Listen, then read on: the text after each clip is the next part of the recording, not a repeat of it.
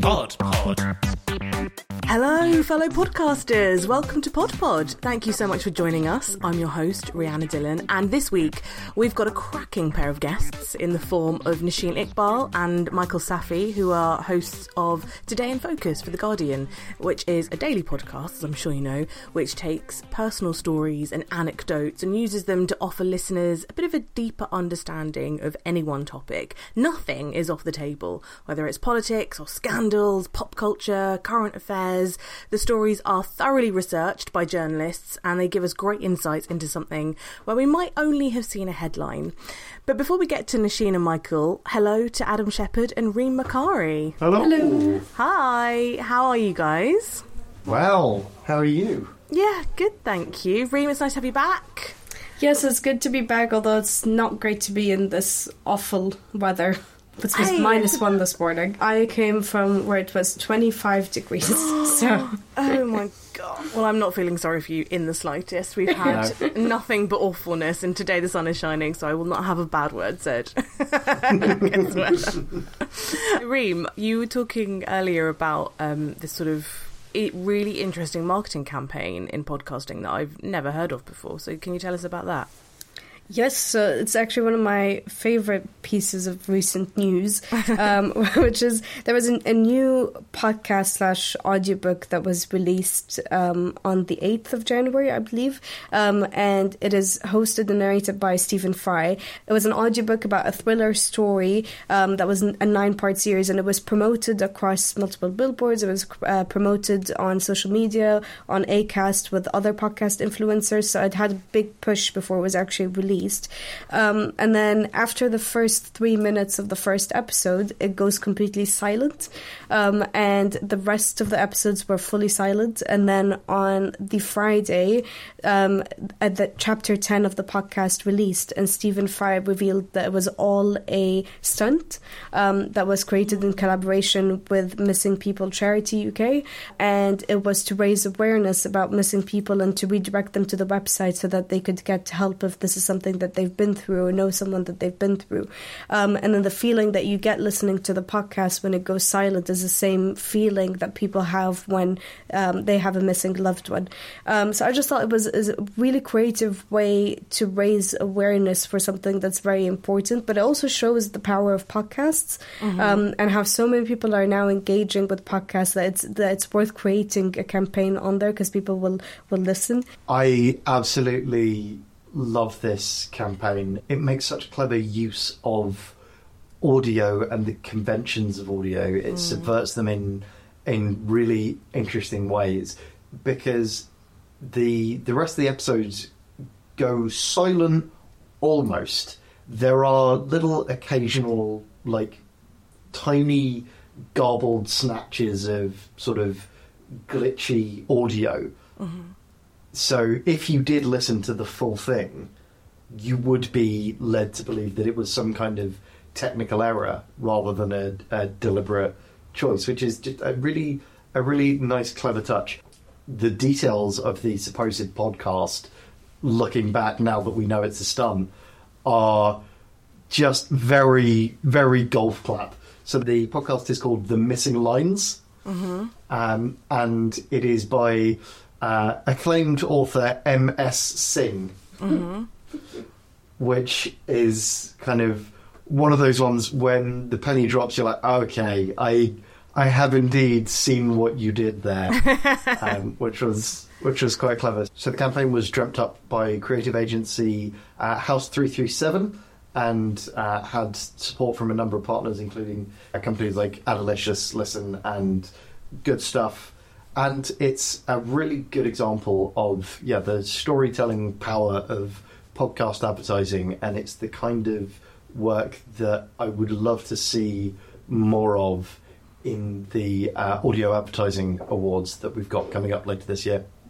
It is a really interesting way of using podcasts, isn't it? Because I know that um, you wrote about Joe Lycett doing quite, something quite similar with Turdcast. Yes. And if you want to hear more interesting and creative case studies from the world of podcast advertising, we have the Podcast Advertising Summit coming up at the end of the month on the 25th of January at the Barbican Centre in London. Um, okay, thank you so much. It's now time to speak to Nosheen Iqbal and Michael Safi about their daily podcast, Today in Focus, for The Guardian. Here they are.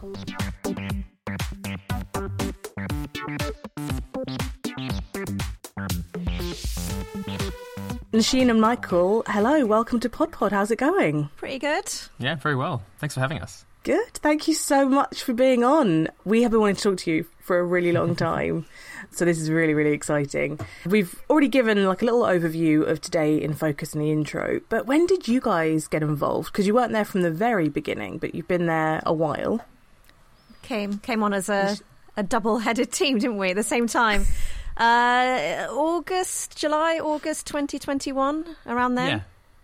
Mm-hmm. Yeah, Around pretty then. fuzzy boundary, but around then, yeah. We, we were saying yesterday, we pretty much were told we had the job, and then Nosheen was thrown behind a microphone probably hours after being told she had the job. Yeah, and it was like moved from the Observer on on one day saying, "Oh, you've got this job," to like straight into Today in Focus.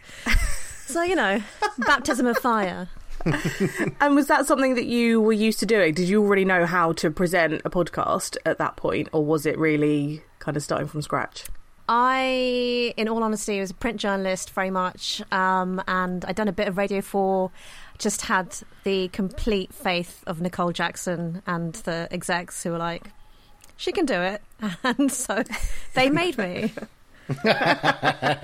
And Mike, what about you? Had you had much experience? Uh, Not really. I'd done like student radio, and then otherwise pretty much had done print. But then when Today in Focus launched, I think in 2018, I, I pretty quickly realized that, you know, so much of what we did, I was a foreign correspondent at the time, and, you know, you'd go out for these two or three day trips and come back with like 1,200 words and feel like the, the best stuff I've seen, you know, what a place sounds like and smells like, and, you know, the way someone's dressed, and all that ends up getting left on the cutting room floor. And then suddenly we had this forum where you could talk about all of that. And so I think I took to the podcast really quickly because I felt like here was a place where like a lot of the richness of the reporting we were doing could be communicated in a way that was just a little bit harder in print. So, can you tell us a bit more about that process of moving from print journalism and more traditional journalism to podcast journalism and to Today in Focus? Did you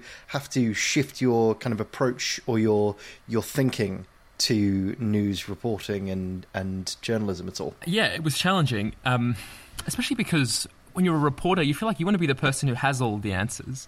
And as a presenter, it's a real shift, right? Because suddenly you're the one asking questions, and sometimes, given the format of the show, you feel like you know the answer. But I realized within a few months that, like, the role of the presenter really is to, and the role, the role of the whole show is to build this really smooth conversation, and that you're trying to take what are like complex stories, often about places that are a long way away from where people might be listening, and trying to get them to understand it, to understand its complexity and the nuances. And I think that's the part that I was drawn to. So the part of me that felt like I was missing out on being able to go out and find this stuff out myself, I felt like I could compensate that by being in this role w- where you're kind of helping people to get it.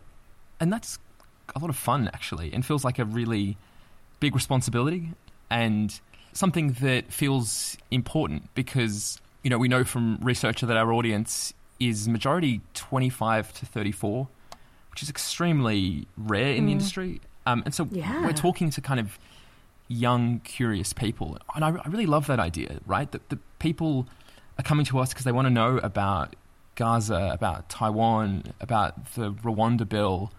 And, you know, we have this like great privilege to try to tell them about it in a way that we think is important, that is shaping the story in, in the right way. So I think what I lost not being able to report, I think I really gained in being able to share with people these stories that we think are really important. Nosheen, can you tell us about like the, the whole process of planning these stories and how you decide what to cover, what your deadline looks like, what your kind of week looks like, if that's not too massive a question? Um, it's it's really collaborative. So that I would say that's the first shift you notice going from being a lone reporter journalist to realizing there is a whole team and the ideas and the programs only come good. The episodes only come good when everyone's like worked on it together and like come to agreements on like what the tone is, what the central question is, who might be the best interview. Um, and as much as me and Mike obviously are the the voice, there's a lot of work beforehand. And in terms of the way it's structured of the week, I generally always think of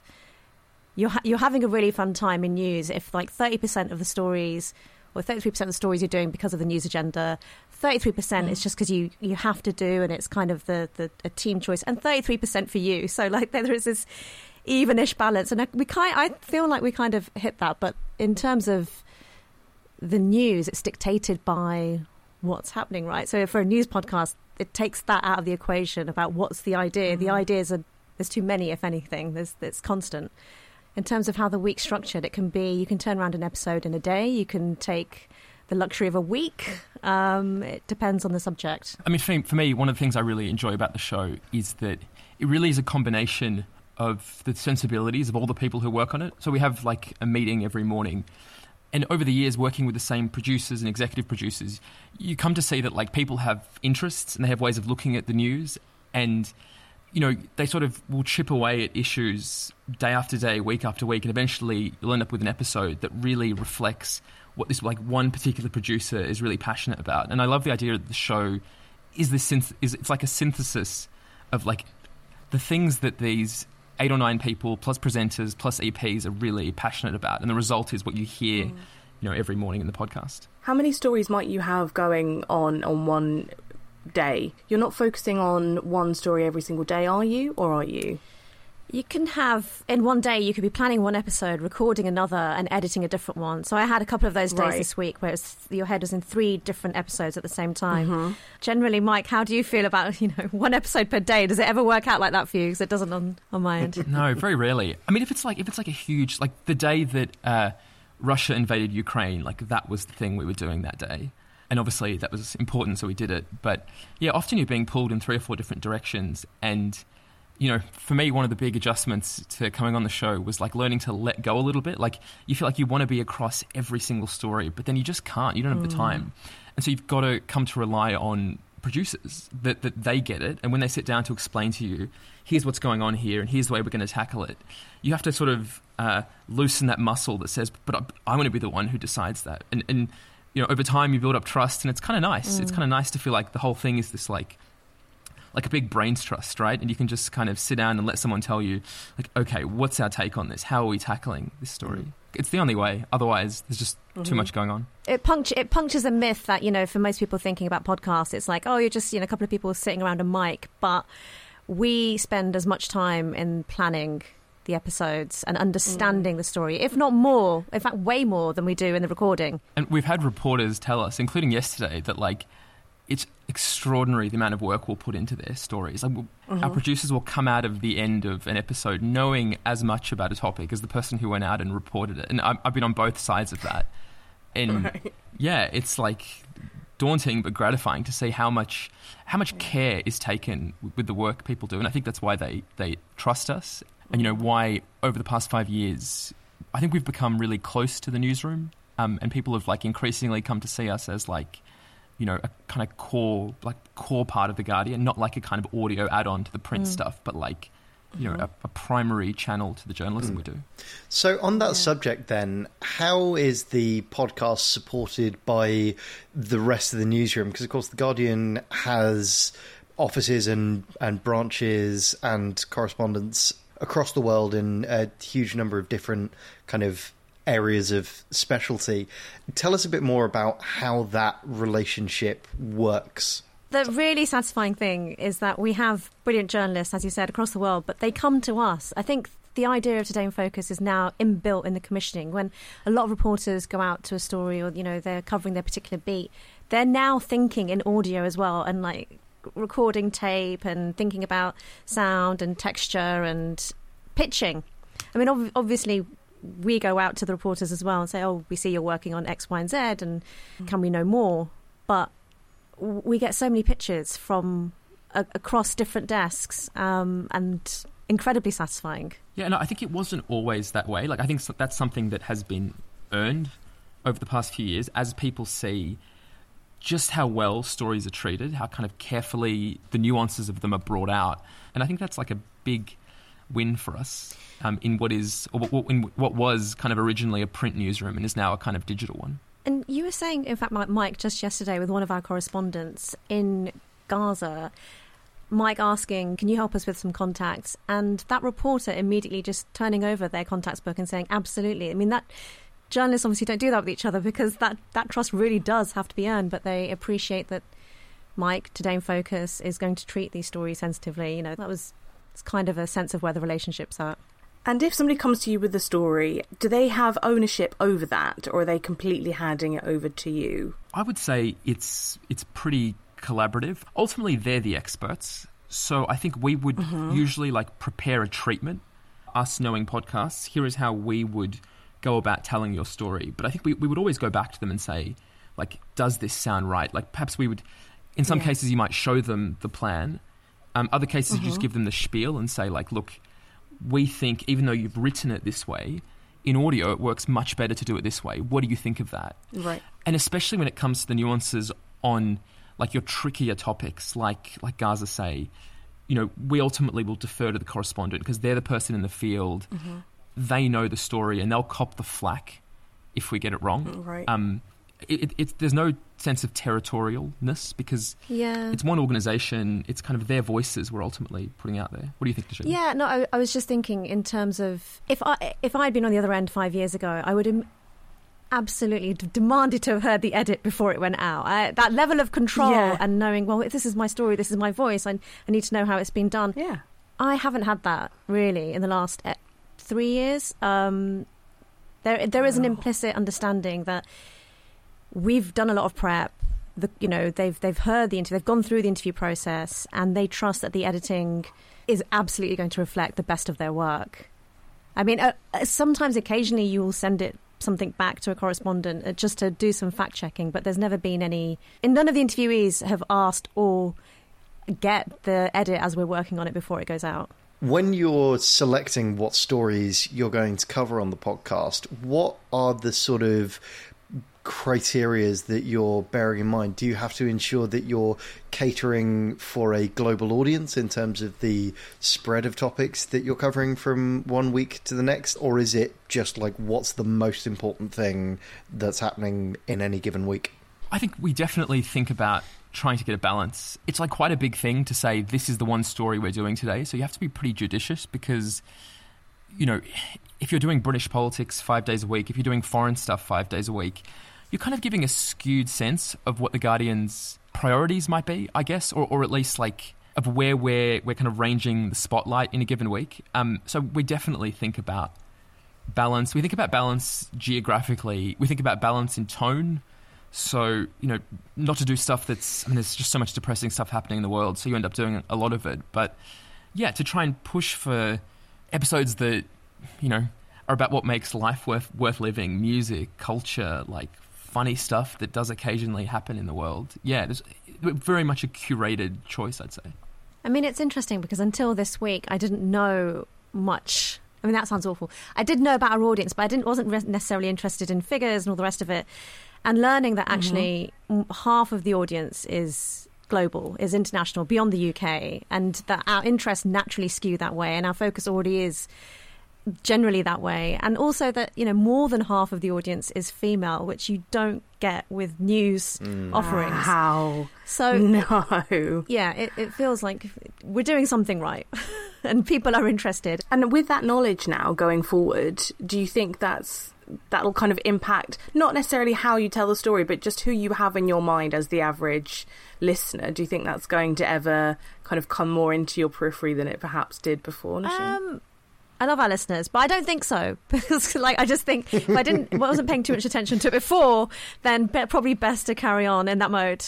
I mean, it does. It does for me in a way. You asked at the beginning what it was like to transition to the job, and I said that, you know, you go from a job where you feel like you need to have the answers to one where you're asking mm. questions, and you know, knowing that our, our audience is younger for me helped me to make sense of kind of the kind of presenter I would be. That like, okay. I would sort of you kind of want to show people that like it's fine to not know who the Houthis are. Like, like that's something that you shouldn't be ashamed of. Like, it's like a totally normal question to ask when they're in the news, right?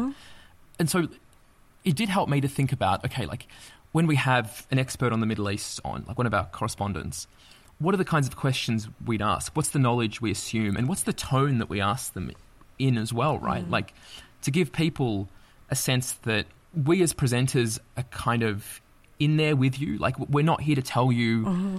what's happening. We're- We're like just sort of curious people who have noticed this thing going on and are asking the questions that might occur to you as someone who, yeah, is like 28 years old and reads the paper and is trying to like make sense of the world, but also pitch it in a way that if you're 35, 45, 50, is still going to feel like informed and balanced and kind of asking the right questions. So then, Mike, if you're going into an interview, do you feel like you you don't necessarily need to have all of the answers before you go in? Uh, You know, what is your level of research before you meet an expert in that field? I know you're talking about your team, but also you as an individual. I would say I have a kind of vague sense of what the answers will be broadly, but not the specifics, because I think Mm-hmm. what I'm trying to do mainly is to make it feel like a, a flowing conversation. Like, like for us, narrative is really important, and like having the episode feel like it's flowing in a really satisfying way is, I think, the kind of key thing we're trying to do. So, Yeah. I'm going into an interview after this, and I don't really know what the person's going to say specifically, but I have a sense mm-hmm. of where we're going to start and where we're going to end, the kind of thought that you want to kind of leave people with. I think that's for the kind of reporter to navigate. It would just be too much. Like, like it's just too much to get across. Someone, someone's going to tell you, talk to you for like nearly an hour. There's just too much detail for you to get across if you're doing two or three interviews a day. I would say. Although I do like to cram up because it's hard to let go of that sort of journalist ego thing of um, wanting to be an expert in something in, in one point one and a half hours. but um, yeah, it's often better to have a sense than be genuinely not understand or, or genuinely have questions that the audience would then also ask. Yeah. And it's nice. I mean, often the best stuff in an interview are the things that come up really naturally, like where your curiosity is just, you know, piqued Yeah, by something, and Takes so you, you. yeah, exactly, Yeah. exactly. And often it takes you to a place that wouldn't have come up in the planning session. Um, I think in podcasting, maybe in any kind of audio medium, th- those like serendipitous moments are the ones that you end up really chasing, um, because the listener can can hear them. Like they can hear that you're genuinely surprised. That wasn't expected, and it's kind of it's this like really electric thing that like only happens so often, but like when it does, it's just like I don't know what we do it for. So you've spoken already about your experience of uh, hosting podcasts and producing podcasts before uh, Today in Focus, but I'm curious about your previous podcast consumption and podcast listening. Were you guys both podcast listeners and podcast fans before you got this gig, or uh, did you kind of find yourselves exploring the world of podcasting as a kind of relative newcomer, Nosheen? I, for a period, was radio critic for The Guardian, which in during my beat I extended to podcasts. So I was that annoying person in like 2011, 2012, being like, I've just heard this great podcast on that thing. um, and sort of pushing that onto people. So I, I was very much aware of the form, like did all those big reviews of Serial when it, you know, sort of broke the I used to read your stuff. yeah, I love it. Thank you. it. But anyway, since then, um, by the time I got to host Today in Focus, it was part of like my cultural wallpaper, I'd say, and very obvious big shows to obscurities, all the Gimlet stuff, Crooked Media, all that sort of stuff. Yeah, uh, in a similar way, I at university had a very boring office job, um, and would listen. Started listening to the back catalogue of This American Life, and I think that was like my first real uh, exposure. To, I think it was like an education in podcasting because I didn't do very much work in that job, and like over the kind hours and hours of listening. You sort of like you kind of absorb the like the like narrative elements of it, um, the way a story can flow really nicely, the way characters are built, the way scenes are built.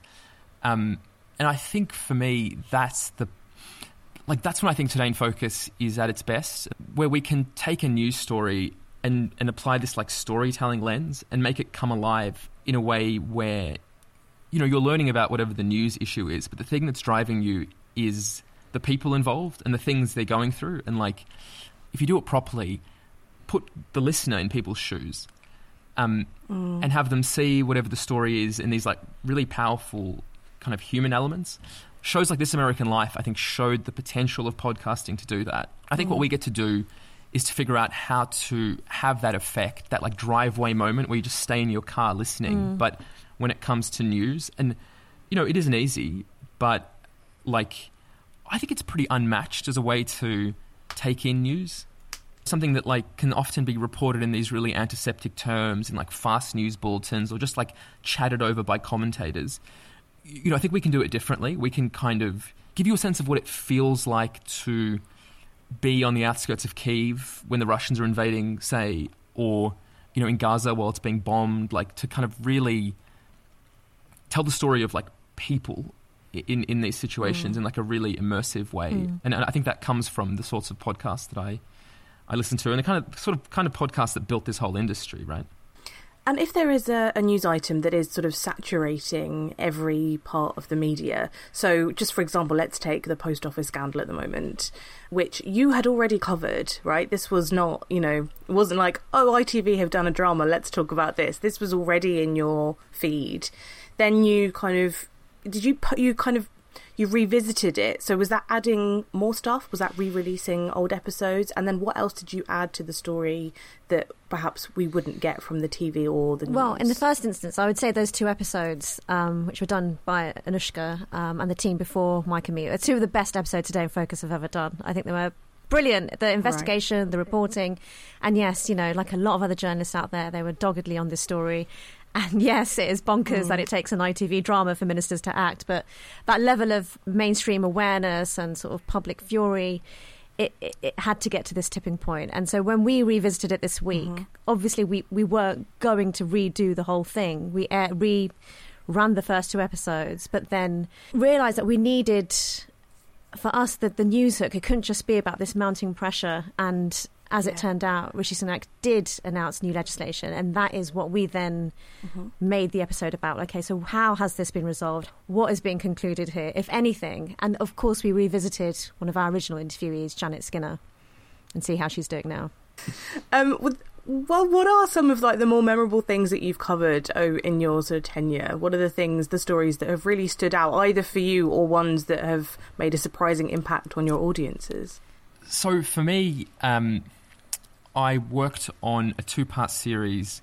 Gosh, nearly two years ago now. It was called "Searching for the Shadow Man," and it was uh, about a, a video of a Syrian war crime. Sorry, it's very it's a very heavy story, but it was like okay. it, it leaked off of a laptop in uh, Damascus, and it made its way to these researchers in Amsterdam, and they had spent like years figuring out who were the the soldiers in the video committing this crime, and then they befriended one of them on Facebook and like recorded interviews with him for a couple of years. And for me, that was so memorable because it felt like one extraordinary story like colliding with another. Like the story of this war crime in the video but then the story of these researchers who like assumed an alter ego in order to interview the perpetrator. Um, it felt like the kind of story that comes up a couple of times in your career maybe. And you know by that time i was on the podcast and we made it into like this two part episode. We went to amsterdam for it. Um, we, there was just so much material. Like they had recorded these interviews, and then when it came out, you know, it, there was a print story that came out as well, um, and the reaction was was incredible. Like like I, I was I was based in the Middle East, and it was all everyone was talking about for for a few days, um, and then like the French government announced that they were going to investigate this perpetrator for war crimes. It was incredible, but it was like not just being able to do the story, but to do the story in these like two 40 minute episodes. Like we got to take 80 minutes to tell people about what had happened, to take them through this story and to make the characters in it come alive, like these researchers, um, to tell the story of the war in Syria, which is something that like, you know, I'd been following for years and felt like people needed to know about. So for me, that was like a great combination of like incredible story, but also the, to, to have like the medium to do it justice, I feel. Um, so that's one. That's very serious. The other one I would say was we did one last year on the COP summit, which was recently held in the UAE, and we had on Damien Carrington, our environment editor, and he's very dry, very funny, and he just told us the story of this sort of like various dodgy things that were happening in the lead up to the summit, like the way that the person who was running it was a kind of member of the royal family and the head of an oil company, the state oil company.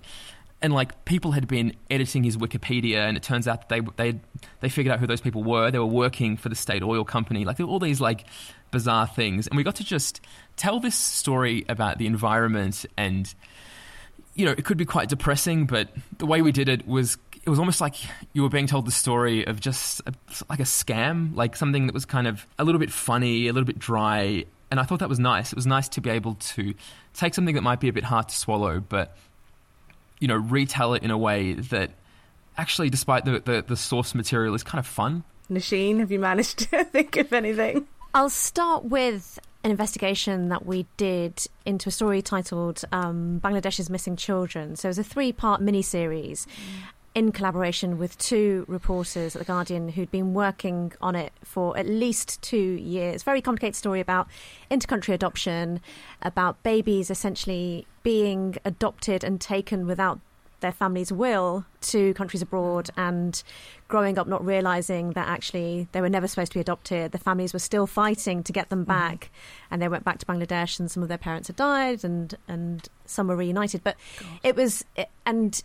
You know, this is a story with so many threads to pull, but at the heart of it, you know, you have these central characters who'd gone through really quite difficult lives um, and we're looking for resolutions um, and we're looking to attribute some sort of accountability. And, you know, we even tracked down one of the key figures who was responsible for so many of these adoptions just being rushed through into the Nordic countries, into Canada. That was a sort of remarkable piece of work by the two journalists involved, but we were working collaboratively on it together for months. The reporting was still unfolding while we were planning and recording the episodes. It was a very live experience. Yeah. And also just something that wouldn't necessarily be spotlighted anywhere else. It's not essential focus of you know the news agenda in general. Um, so that really is shining a light on a dark, forgotten story that deserves to be more widely known. On the flip side, on a, in a in a much lighter way, I do enjoy sneaking in some of our um, more fun culture, lighter stories, or just reappraising figures that probably have not been considered in in the light that we're presenting them in. I'm thinking of Sinead O'Connor or Madonna or um, yeah, any one of the culture stories that we do. It's slightly different. It's slightly sideways to what the general narrative is. And when it comes to the, the difference between the the culture ones, which are maybe slightly lighter, or the kind of more topical news ones, do you sort of look through and think, right, we've actually we haven't really had um, one that looks at I don't know a particular country for a very long time, or we haven't had one that looks at the lives of women in a certain area for a very long time. And do you do you ever come at it from that perspective, or is it completely, you know, what takes I don't you? think it's that calculated. I think it's a combination of what is interesting the hmm. team, what is in the news, what are people talking about, and yeah, I guess sometimes. I don't know what what's the consideration here. Sometimes we remember that. Hang on a second, it's been a really heavy week, and someone commissioned something a bit lighter. something. but yeah, I don't know, Mike. What, what do you reckon? Yeah, I mean, I- I think we have. I think, as you say, it's that like combination of all our producers, you know, Nosheen and I, our EPs, butting heads in the morning and, and figuring out what we think is the biggest topic of the day or the most interesting interesting thing to cover. Um, we have like quite a diverse team as well, and so I think naturally we end up getting a pretty good spread. Like we're not the kind of team that's going to be drawn to politics five days a week or you know whatever is sort of seen as the biggest story by the tabloids or something like it's a team of like really passionate people who who have very distinct passions. Um and the combination of those is a really nice spread and a spread that speaks to a, a younger audience than most news podcasts. Um and and you know an audience that that skews more women than men. And i think that's you you can't engineer that. You, you can't kind of make that happen in a lab somewhere. That has to come from being a team that is, yeah, genuinely diverse, full of like passionate, interesting people. Because we're going to have people listening who you know might be wanting to start dare I say it, their own daily podcast because I know that's such an, a huge feat really to take on. And we've spoken in the past to other daily podcasters. We've heard about some of the challenges. So, do you have any advice or tips for journalists who might want to take on their own, even if it's not, you know, it, it might not be quite to the same standard. Um, you might not have the same enormous team around you, but any tips? Oof.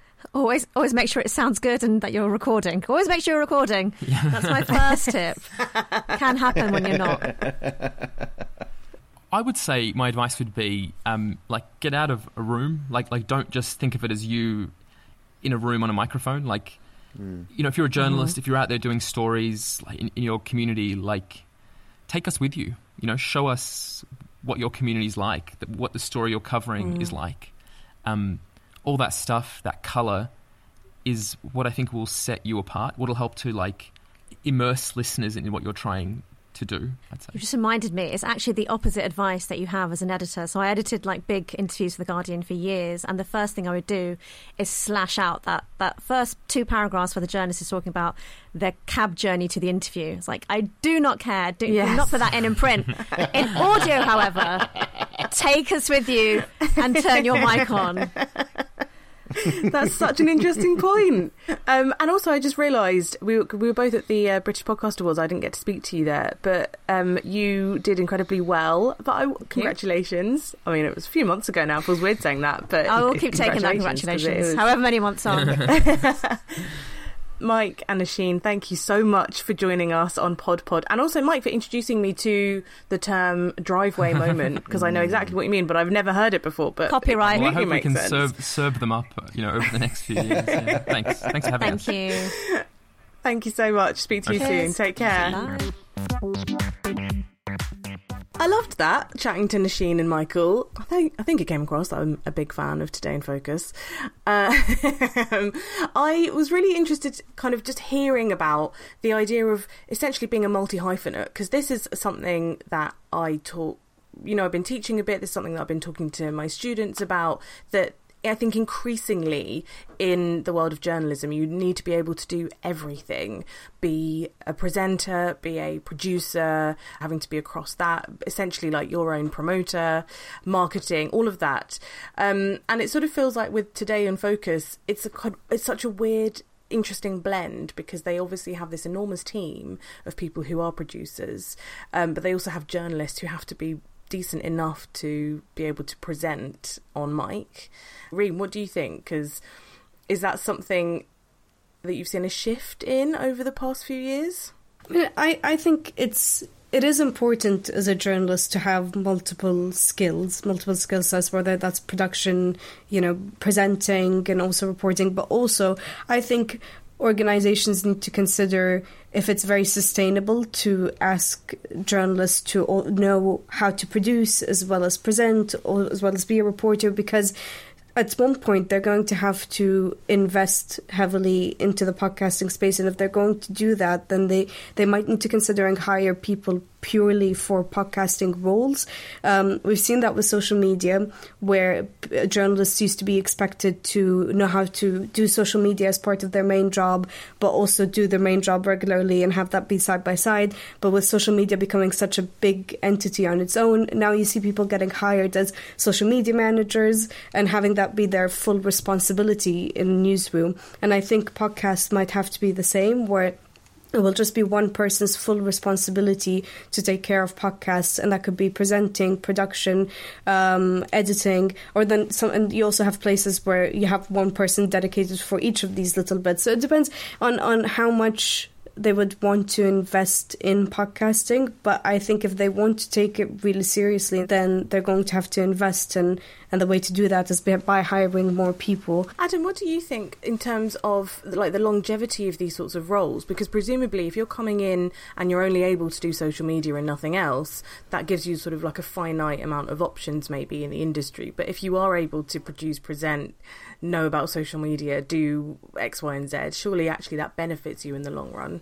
So, as someone who has been a multi hyphenate for you know the entirety of my career, I am uh, I'm a big fan of having the ability to you know cover a lot of a lot of these kinds of different areas and to have some level of knowledge about all of them.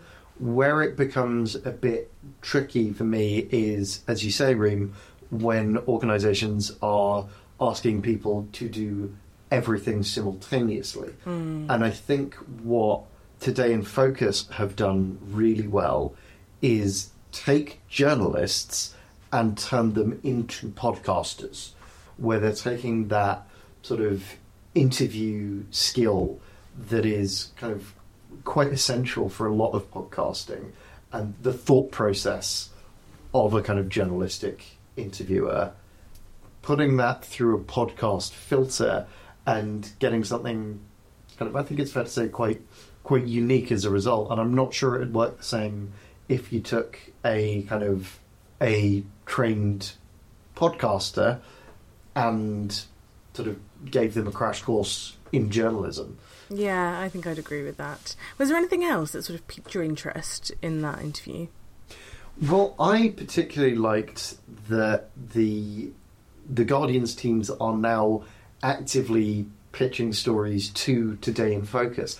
I thought that was really interesting, and for me, it underlined the prestige that Today in Focus particularly has within the Guardian and the prestige of podcasting among kind of journalists in general, and the fact that print journalists are kind of clambering over each other to get their work talked about on a podcast, I think is a really interesting sign of the times. A hopeful one as well, especially Yes. considering what we were talking about at the top.